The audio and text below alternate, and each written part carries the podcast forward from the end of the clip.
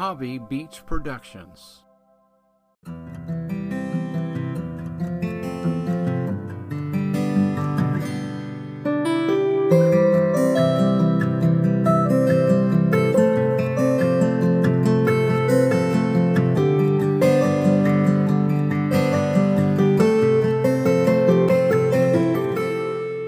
Mojave Beach Productions and the Voice of Halona bring you stories of faith and inspiration, made possible by the Forgiveness Foundation International.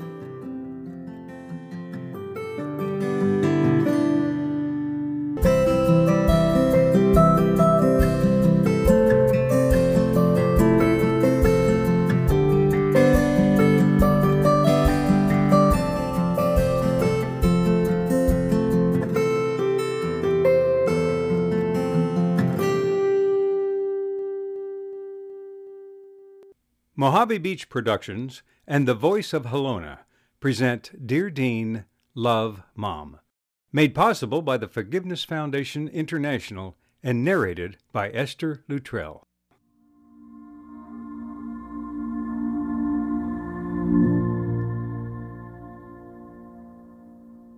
Episode 6 The elderly homeowners decided to stay on in California indefinitely. They urged Larry and me to remain where we were and wrote up a lease option that would allow us to eventually purchase the place. A week or so later, Larry and I were in Mount Dora supermarket looking over the produce when an attractive woman in, oh, maybe her early 70s picked up a tomato and she said to me, Expensive, aren't they? Must be filled with gold, I responded. Larry gave me one of those looks that bordered on pity. He knew I was about to hear a story. I didn't know it, but he did. I continued to check out the pricey tomatoes while, while vaguely aware that the woman was still watching me. Finally, I met her eyes and I, I gave her a tentative smile. That's when she appeared to make a decision. She said what she must have been trying to muster up the courage to say. May I tell you something personal? Larry rolled his eyes and stepped away from us. Of course, I said without hesitation. Sure. Even with my encouragement, she seemed uncertain. I waited patiently. Larry was nowhere to be seen. With a small clearing of her throat, she began. My husband and I live in a little house in the country. We were married more than 50 years. She smiled a bit self consciously. The other day he didn't feel so good, so he just sat in his favorite chair in the living room, which wasn't like him at all.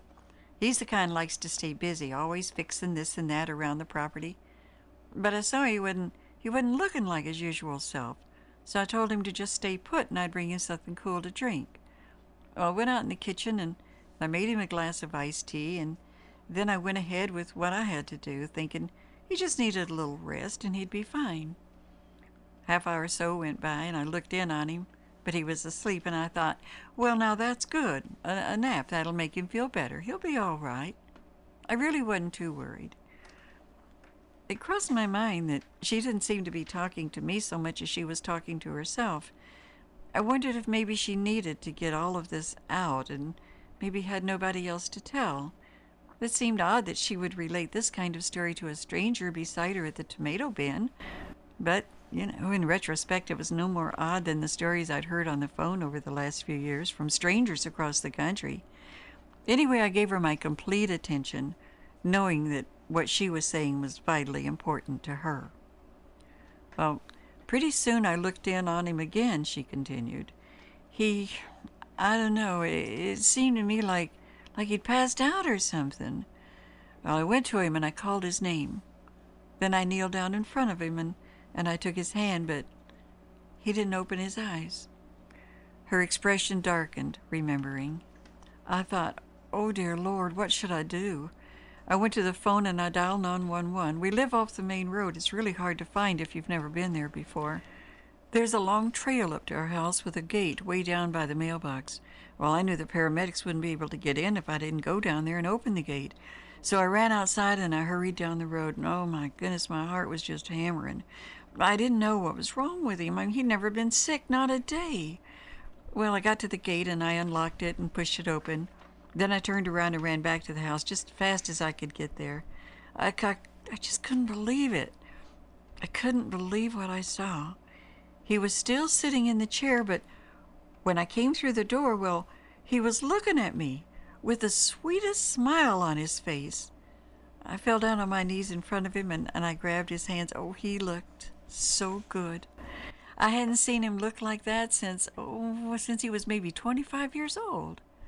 She gave me a look that begged me to understand the significance of what she was describing. He'd had an accident a year or so ago, knocked out his front teeth. Well, not really out, but cracked 'em, and they'd started turning dark. But here he was now, smiling at me, happy as he could be, and his teeth, his teeth, they were perfect. She shook her head, marveling at the memory. Her face had taken on a radiance. I thought, well, how can that be? How can he look like he did when he was 25? But he did. And then he took my hand, and I kissed his knuckles. I just held him to my cheek, and I wanted to burst with gratitude that he was okay, that he looked so good. Then I heard the ambulance coming up the road, and, and I let go of him and I ran to the door to let him in. Even though he seemed fine, I was thinking that maybe he should go on to the hospital for a checkup or something.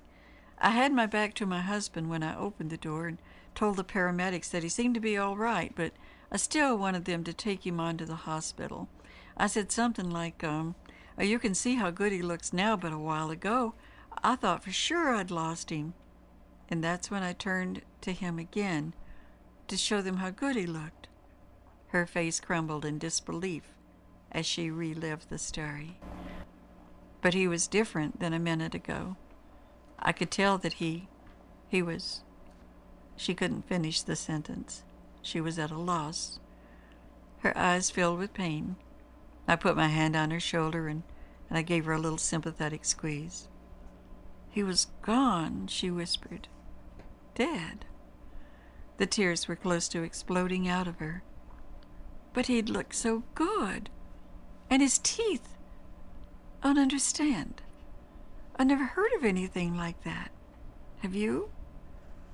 I pulled her close. She was several inches shorter than I. She let me hold her, this stranger at the tomato bin. No, I said. I don't understand. Except to think that he was letting you know that he really is okay. He wanted to leave you with that, the knowledge that he feels as good as when he was 25. She nodded. I don't think she could say anything else, but then neither could I. Larry reappeared then and said we should be leaving, that they were wanting to close the store. I gave the woman another little hug. Then I left her there in the produce department, baffled, hurting, remembering, mostly trying to understand. I don't even know her name, and she doesn't know mine. Dear Lord, I thought going home, there's so much we don't get. Life is so much bigger and it takes in so much more than we can comprehend. We only see a teeny tip of what's out there for us to know. And most of what we see is a blur because we're so caught up in things that don't matter one iota, not in the long run. I talked to Dean a very long time that night about the lady and her husband and what she experienced. Had Dean met her husband on the other side? Did Dean understand the widow's need and nudge her to the produce department in that supermarket? At the same time, nudging me to the same location? Did he understand how much she longed to tell her story and that I would listen? And it wasn't a matter of just being in that particular store at that particular tomato bin, but also the hour we met, by chance. It was near closing time. As I recall, the store was open until midnight. Why did Larry and I go to the store at that hour? I can't remember ever having done that before. Was it destiny? Or was it Dean? Or do the angels assign certain spirits to carry out destiny? I had no answers. In fact, for all I knew, hers was simply another story I was to turn into a screenplay.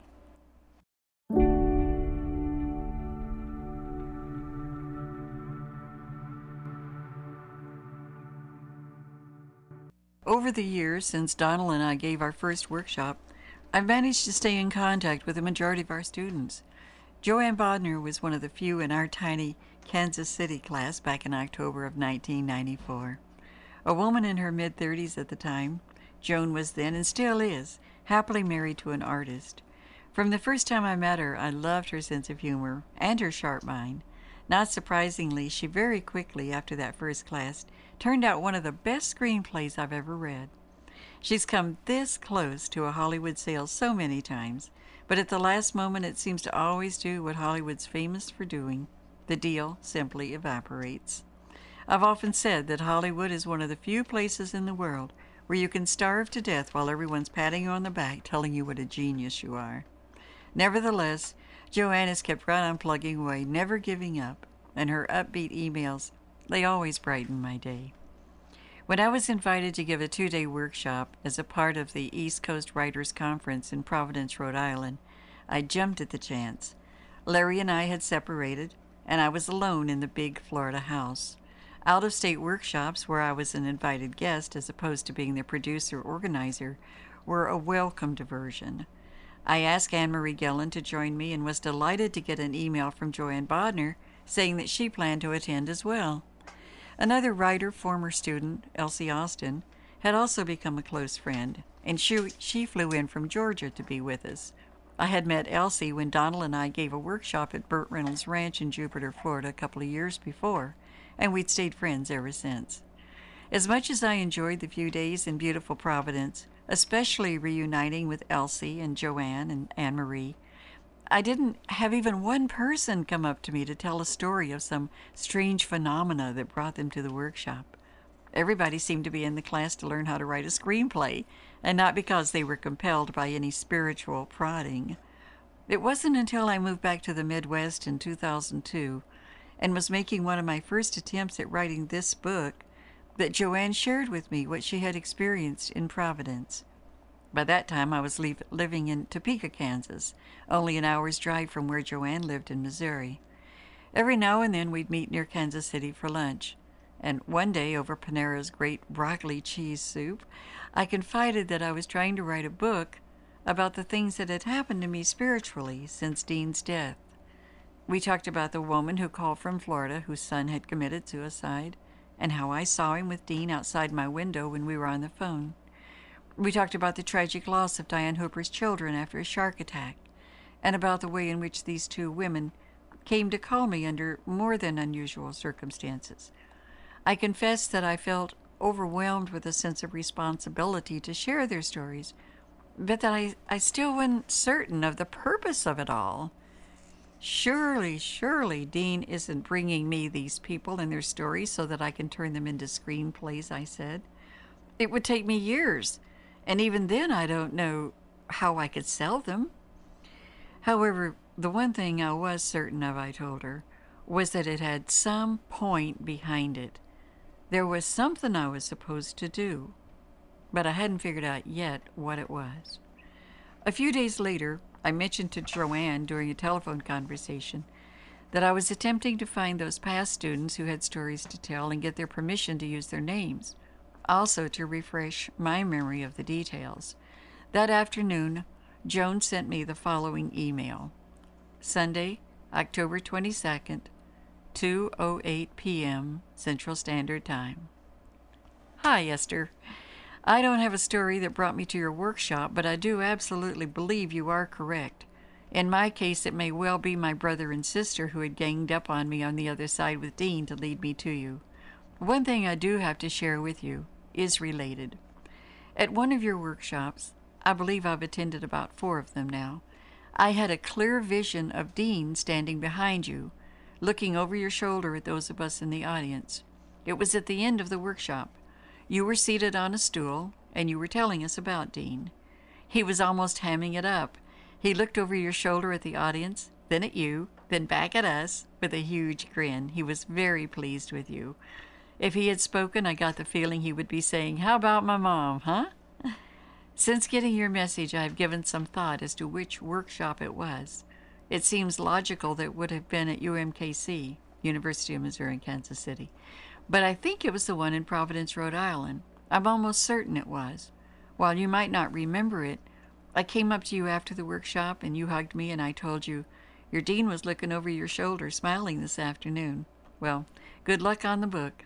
Much love, Joanne.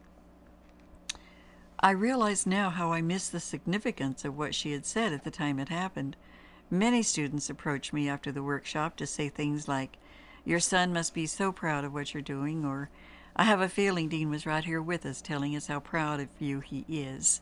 So when Joan remarked that he was looking over my shoulder, I'm sure I didn't understand that she was speaking literally. Like I keep saying, there's so much I didn't get, not for a very, very long time. Joanne's email was written just seven days after I had given a workshop in a Missouri university town. The following email is a response to the query I sent out to all of the students who had ever taken my workshop, asking how they came to be in the class and whether or not an unusual occurrence had prompted their attendance. I always end every workshop by telling them my reason for teaching the classes, that I'm trying to do for others what I wish I had done for Dean. I reminded those to whom I was sending emails that my goal was to write a book about Dean's tremendous influence not only on me even after all these years, but on those he prompts to connect with me from the other side.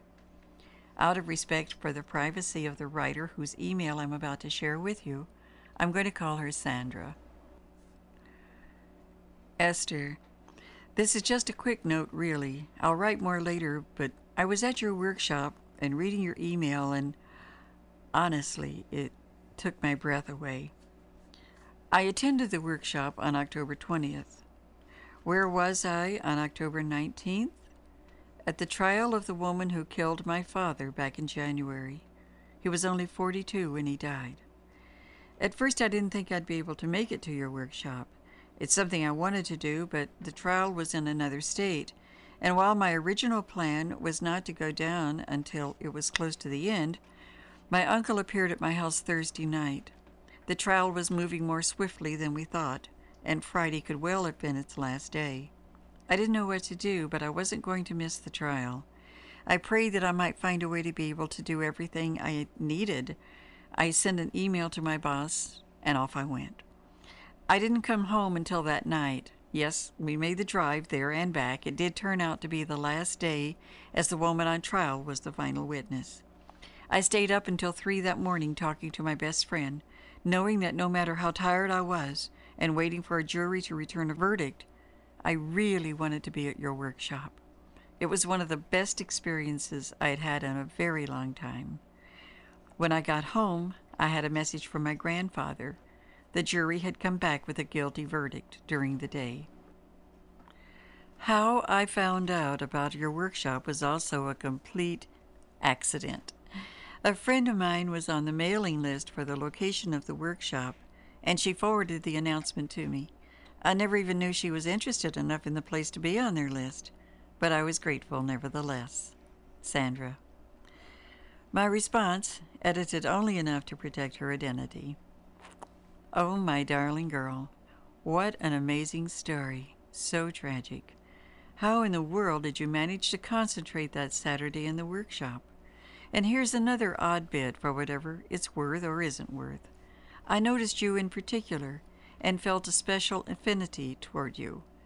I have no idea why, but perhaps it was your attitude. You were very special in that group. Did Dean tap me on the shoulder and whisper in my ear, She's the one, Mom. I know her dad.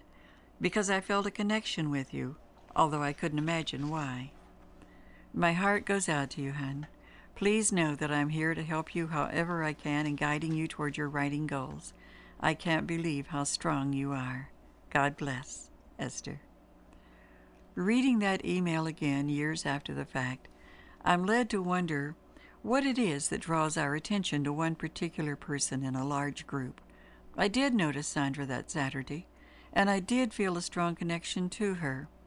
I don't remember speaking to her personally that day. In fact, I'm almost certain I didn't, though I do recall addressing some of my remarks about screenwriting and marketing to her directly.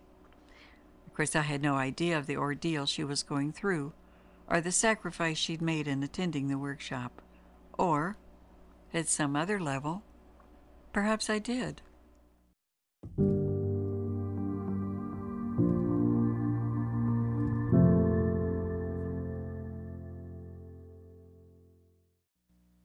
I mentioned earlier that once you open the door to one aspect of spirituality, other doors seem to open that are related yet different. Once I acknowledged without misgiving or question that the other side is simply one more step in life, it was as if I could glimpse so much more than what I had been able to see before. One night, a few months before Larry and I parted, he and I went to dinner with our neighbors, Diane and Roland Reed. Upon our return, we got out of our car and we were all going into the house to visit a little before calling it a day, when we heard the plaintive whine of a dog, obviously in pain. We stopped to listen. The sound was coming from the road, although none of us had noticed a dog when we turned in at our driveway. Larry and Roland hurried toward the canine yelp that was sounding more urgent by the second. When they came back, Larry had a beagle in his arms. She had obviously been hit by a car. An all night emergency animal hospital was located not too far away. When Larry returned from there an hour or so later, he was carrying a tail wagging cutie with a heavily bandaged leg. For weeks, we watched the newspaper for missing dog notices, but none appeared that fit the uh, beagle's description. Her leg healed, though she was left with a serious limp. Soon, however, she was able to sit beside my husband on the riding moor, a treat she obviously relished. Larry named her Shadow because, well, she was always tagging along beside him. On certain days, Shadow's limp was more pronounced than others. At those times, she would hold her leg up close to her body and walk on the other three. A good natured little thing, it was hard to accept that she was suffering. The vet assured us that we had done all we could. Shadow would simply have to learn to live with the aftermath of the accident. When Larry went to Miami to live with his mother, he left Shadow with me and she fit in with the other furry kids, and I really had come to love her. But it just killed me to see her on those days when she could hardly get around. One summer afternoon was especially difficult for her. The temperature had climbed well over a hundred degrees, and Shadow seemed to be in, in a great deal of distress. She was hot, and she was limping, but worse, and totally out of character for this happy little girl, she whined. That wasn't like Shadow. Finally, I picked her up and I took her into a room where I could lay her down on a cool tile floor. Then I sat beside her, pulling her head into my lap. She watched me with complete trust as I began to tell her about God, and God about Shadow. I knew that Shadow was his child, his creation, and that he loved her. I turned Shadow over to our Father's tender, loving care, knowing that he would heal her, and that the healing had already taken place. I had only to acknowledge and accept it. I held Shadow's paw between my palms and promised her that she would never limp again. I knew it to be so, and it was. When I climbed to my feet, she sprang to hers, looking up at me and merrily wagging her tail as we left the room. I watched her run to the other animals, watched her frolic and play, and I knew the truth of her healing. She was indeed God's child, and she would never limp again. When I moved from Mount Dora some time later, I couldn't take her with me, and so I gave her to a farm family who adored her. A few months later, I called to ask how she was doing. They gave me a glowing report, including how the children doted on her. I made a remark, oh, something like, um, How's her front leg? Is she having a problem with it? The reply was slow in coming. No. Why would she? Well, she used to have a pretty bad limp, the result of being hit by a car when we first got her. I never saw her limp. She's fine, just fine. I have no healing power. I can't lay hands on someone and see them wondrously cured. But once in a while, I do remember that we are God's children, made in His likeness. When I fully accept that, no questions asked, praying not for something to happen, but giving thanks because it already happened, even when I can't yet see the physical manifestation, God shows me that my thinking is right. I know it's difficult not to challenge what I'm saying. I'm not a religious philosopher or a psychic or anything remotely like that. I'm just a mother who lost her boy and who's been blessed by his presence from the other side. Yet I can't help but notice when someone says something like, I've got this or that malady. Like they seem they seem to do it in a way that affirms the affliction, as if they possess it, and even seem to want to possess it. It's mine and you can't take it away from me. That seems to be the message they're sending. It's as if some people thrive on their ills, you know? They can hardly wait to tell you this hurts and that hurts. I always wonder if, in the telling, it doesn't establish whatever the physical ailment might be even more firmly. Talking about it perhaps gives it an acceptance, a home. One could argue that not talking about something isn't going to make it go away, and they'd have a good point. But I counter with the evidence produced by ulcers. As I understand an ulcer, it begins with a thought process.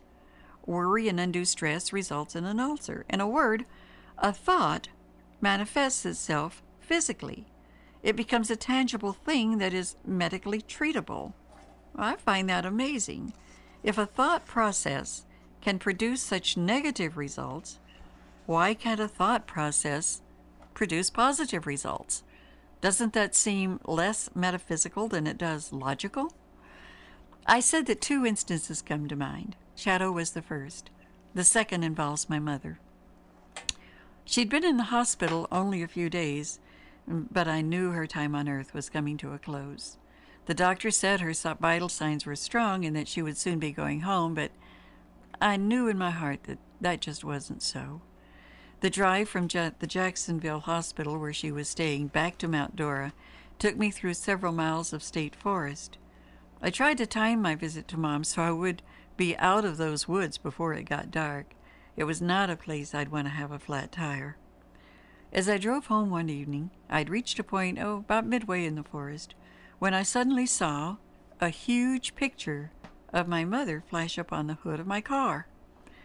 I recognized the image immediately.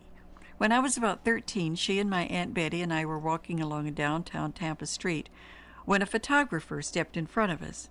But back in those days, street photographers were common. They would snap your picture right there on the spot, and you could purchase it for a dollar. That was revolutionary. Instant photos. Wow.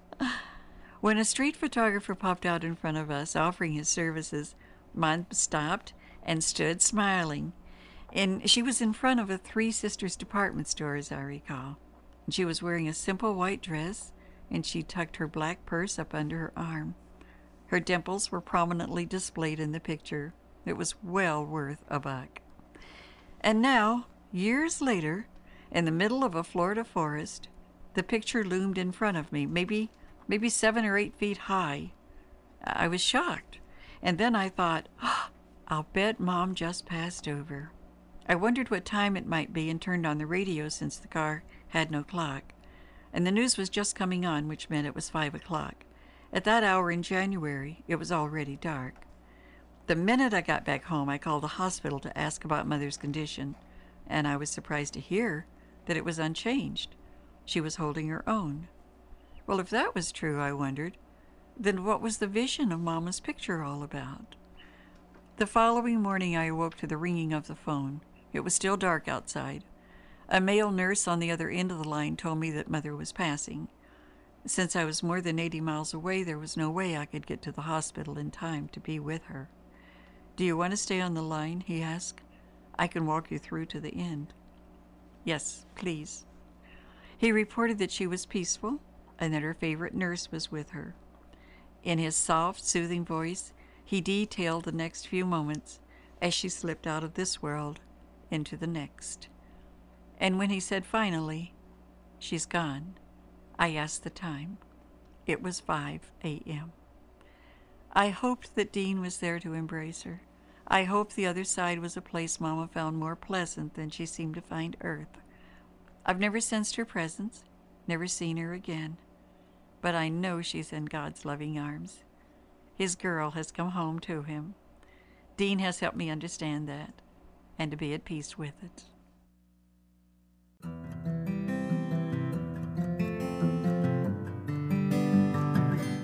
You've been listening to Dear Dean, Love Mom, told by its author Esther Luttrell, and brought to you by the Voice of Halona in association with Mojave Beach Productions. The Voice of Halona theme was composed and performed by David Renda of Fesliyan Studios. Patrick McGranahan produced. This production was recorded by Dean Fairweather. Funding for Dear Dean Love Mom was made possible by the Forgiveness Foundation International, a nonprofit organization dedicated to the support of all aspects of forgiveness in families, communities, businesses, and personal relationships. Visit their website at forgivenessfoundationinternational.com. This is Jeff Evans, inviting you to soar on the wings of imagination to Mojave Beach Productions' World of Audio Entertainment.